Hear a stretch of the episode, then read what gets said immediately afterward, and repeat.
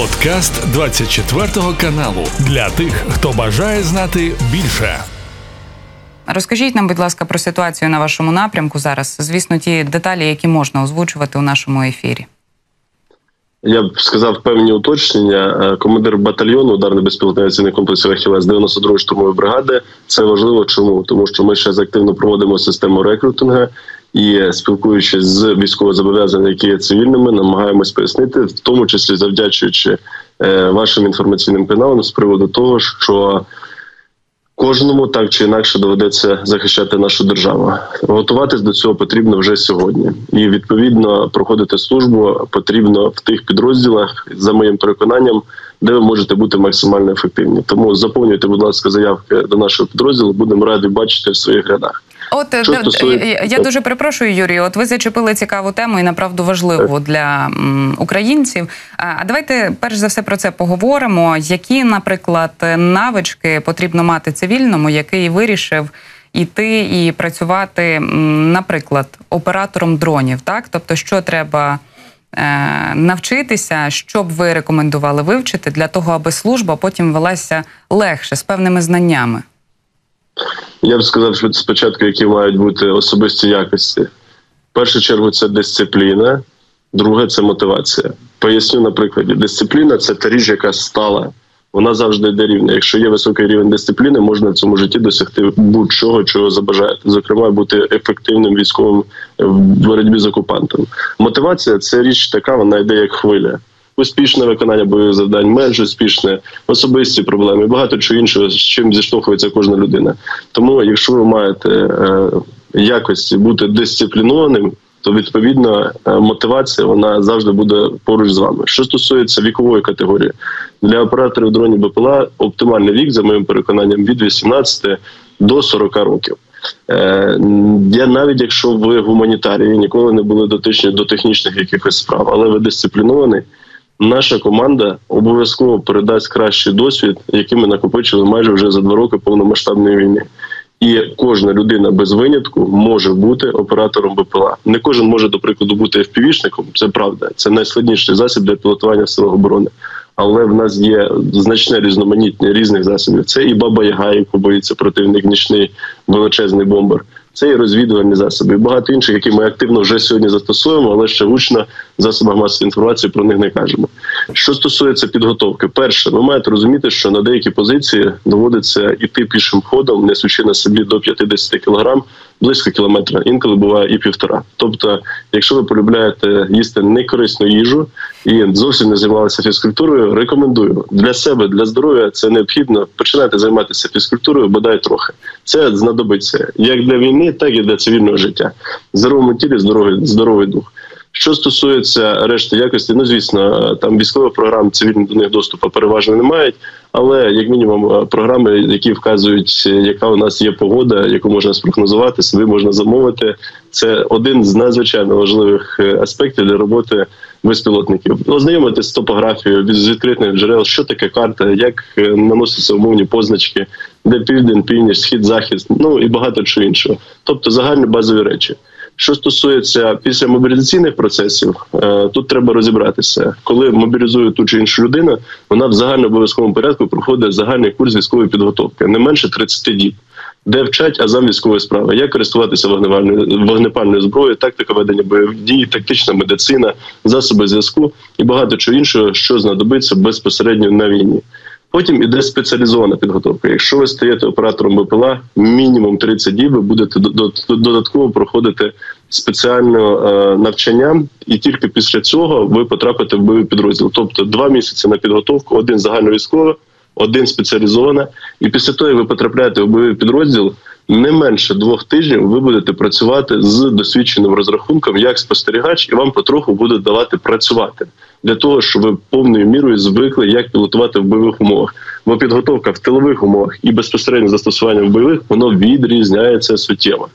І тож два з половиною три місяці це той шлях від цивільного до військового, який зможе повноцінно самостійно виконувати бойові завдання. Тому процес підготовки, зокрема фізичної, починайте вже сьогодні.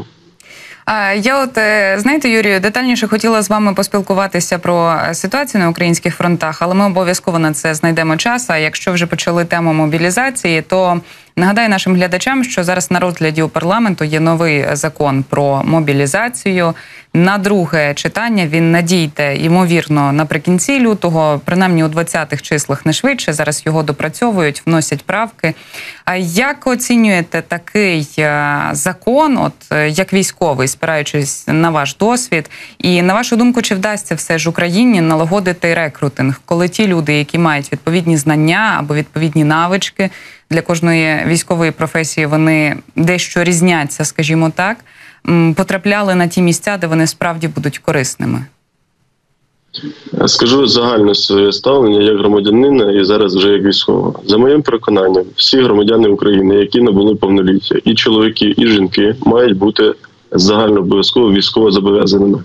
Далі в державному бюджеті має бути передбачена програма з цільовим виділенням коштів на 5 років, де українську націю готували до війни. Мається на увазі загальна військова підготовка, і обов'язково друга професія вона мала бути військова, починаючи від звичайних, умовно, кулеметник, умовно, водій, механік там танку чи БМП, оператор БПЛА і багато чого іншого. Це не значить, що вся нація буде воювати, бо для того, щоб забезпечити одного солдата, мінімум шість має працювати. Це лише значить про те, що нація буде підготовлена якщо знадобиться зброю в руках захистити свою батьківщину до цього розвороту подій. Наведу на конкретному прикладі, коли почалася повномасштабна війна. Тисячі людей прийшли до центру військової комплектації, а також до територіальної оборони. У мене в підрозділі, який починав війну, на той час 70% не знали, як спередити магазин і приєднати його до автомата. Я вже не кажу про будь-яку тактику ведення бойових дій. Якщо б ця програма працювала до прикладу з 2014 року то люди, які стали на оборону нашої держави, були підготовлені. Ефективність виконання завдань і зупинка ворогу була в рази вищою, і відповідно втрати серед нашого особового серед нашого особового складу були в рази меншими. Тому націю потрібно готувати до цього. Це перше. Друге, що стосується е, пункту в законі про демобілізацію, і я вважаю за моїм переконанням, що це більше політичне рішення спрямоване на підняття політичних дивідендів але воно, якщо буде впроваджено, призведе до суттєвих втрат серед особового складу, а також до втрати території. Поясню, чому всі, хто зараз перебувають на полі бою, офіцери, сержанти, рядові, які мають значний бойовий досвід, це ті люди, які спроможні, бо вже знають, як це робиться за рахунок досвіду, приймати вольові рішення, брати на себе відповідальність, зберегти свій особовий склад і бути максимально ефективними. Якщо їх зараз прибрати і на їхні місця поставити гарних людей, але не підготовлених, нам знадобиться мінімум 7 місяців активних боїв для того, щоб вони були обстріляні, які будуть перемножені на неправильне рішення, не втрачений особовий склад. Що цього ми допустити не можемо. Відповідно, що нам треба зробити? Нам треба сформувати резерв з військових, яким дав можливість забезпечити принцип ротації. Чотири місяці ти воюєш на передній лінії, потім на два місяці тебе витягують в тилову зону. Ти можеш сходити в відпустку, привести привести здоров'я, поправити, умовно кажучи, так отримати ти необхідну лікарську допомогу для того, щоб організм знову поновити. І після цього знову ротаційно ти заходиш в зону бойових дій. Якщо відбувається ускладнення, і противник відкриває ще один напрямок, у нас є резерв, який стане і в е, скрутну хвилину повністю закриє цей напрямок. Ми не будемо мати втрати території. Ось так треба говорити. Що друзі, ми всі воюємо до перемоги, але треба утворити умови для військових, щоб військові могли відновлюватися, ходити в відпустки, бачити своїх рідних і близьких. І е, напевно крайні про що маю сказати з приводу є дуже багато. Перепрошую, є дуже раз, два, три. Видно, чути, є можемо багато, продовжувати. Да, Супер. Є дуже багато дискусійних питань, що стосується там, блокування карт, посвідчення водія і багато чого іншого. Все, що не порушує Конституцію, максимально жорстко має бути впроваджене. І поясню, чому. В нас суспільство розділилося на дві категорії: ті, хто е, вважають себе українцями і е, об'єктивно знайшли собі в хоробрість піти воювати і на тих, хто вважає себе українцями, але вважає, що їх для війни мати не народила. Скажу вам більше, що Збройні Сили України це не якісь окремі люди-кіборги. Це на сьогоднішній день ті, хто були вчора вашими сусідами по будинку, вашими роботодавцями, або навпаки, ви на них працювали в цивільному житті. Це лікарі, це слюсарі, весь соціальний зріст, вся українська нація, які пройшли загальну військову підготовку, які вже загартовані в боях. Я впевнений в тому, що в більшості українців, які зараз сумніваються, в них достатньо хоробрості для того, щоб дати можливість хлопцям, які вже два роки воюють, відновлюватися і ходити в відпустки. Що стосується системи рекрутингу, це ключове запитання, яке ми маємо вирішити тут і зараз. Чому як зараз відбувається? Зараз мобілізують людину, навіть якщо на неї дають відношення, завжди залишається ризик, що вона не попаде в ту бригаду е, на виконання бойових завдань, де буде найбільш ефективна згідно своїх знань, вмінь і в тому числі цивільного досвіду. Система рекрутинга має чітко пояснити кожному військовозобов'язаному алгоритм, як він буде мобілізований, в яку він бригаду потрапить і на якій посаді буде виконувати бойові завдання. Це дає е, людині можливість готуватися і чітко розуміти, що її очікує завтра, і унеможливлює спекуляції Російської Федерації на цій темі. Бо зараз те, що подається в український простір, в зв'язку з тим, що немає системи рекрутинга і не пояснюють, що вас чекає після мобілізації, Російська Федерація впроваджує інформаційні кампанії, що буцімто тебе сьогодні мобілізували, а завтра ти вже знаходишся над передовій лінії поза Кліщівкою зі зброєю в руках. І звісно, в людей, які бачать вежах війни, це викликає певне обурення і певні запитання, і страх, в тому числі бути мобілізованим. Тому система рекрутингу має прибрати вплив Російської Федерації на інформаційну кампанію і дати основне чітку ясність кожному українцю, що його очікує після мобілізації. Е, корисною мені так здається була ця частина нашої розмови, і тепер я пропоную на трохи часу все ж перейти до ситуації на фронтах. Ем, якою зараз є ситуація на вашому напрямку? Знову ж таки, ті деталі, які от безпечно озвучувати у нашому ефірі.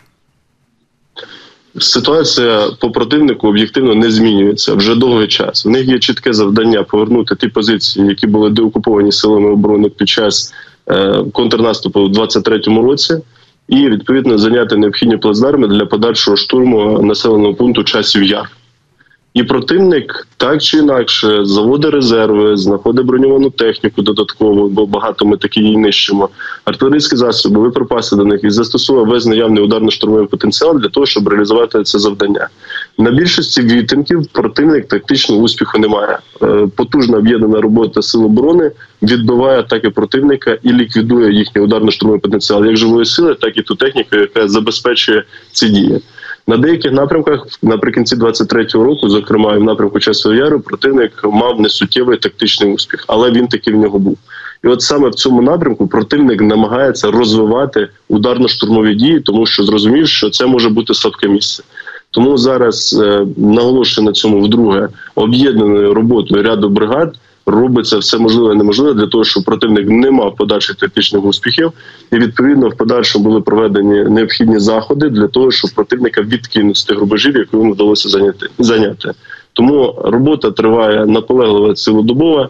Е, сили оборони роблять більш ніж можливо, і принагідно ми дякуємо кожному українцю, хто залишається душею і серцем. Знаю, хто з нами, хто вірить в перемогу і допомагає силам оборони, зокрема й донатами. А маленьких донатів, як ми знаємо, не буває. Кожна копійка вона надзвичайно важлива, бо вона допомагає бити ворога і зберігати життя нашим військовим.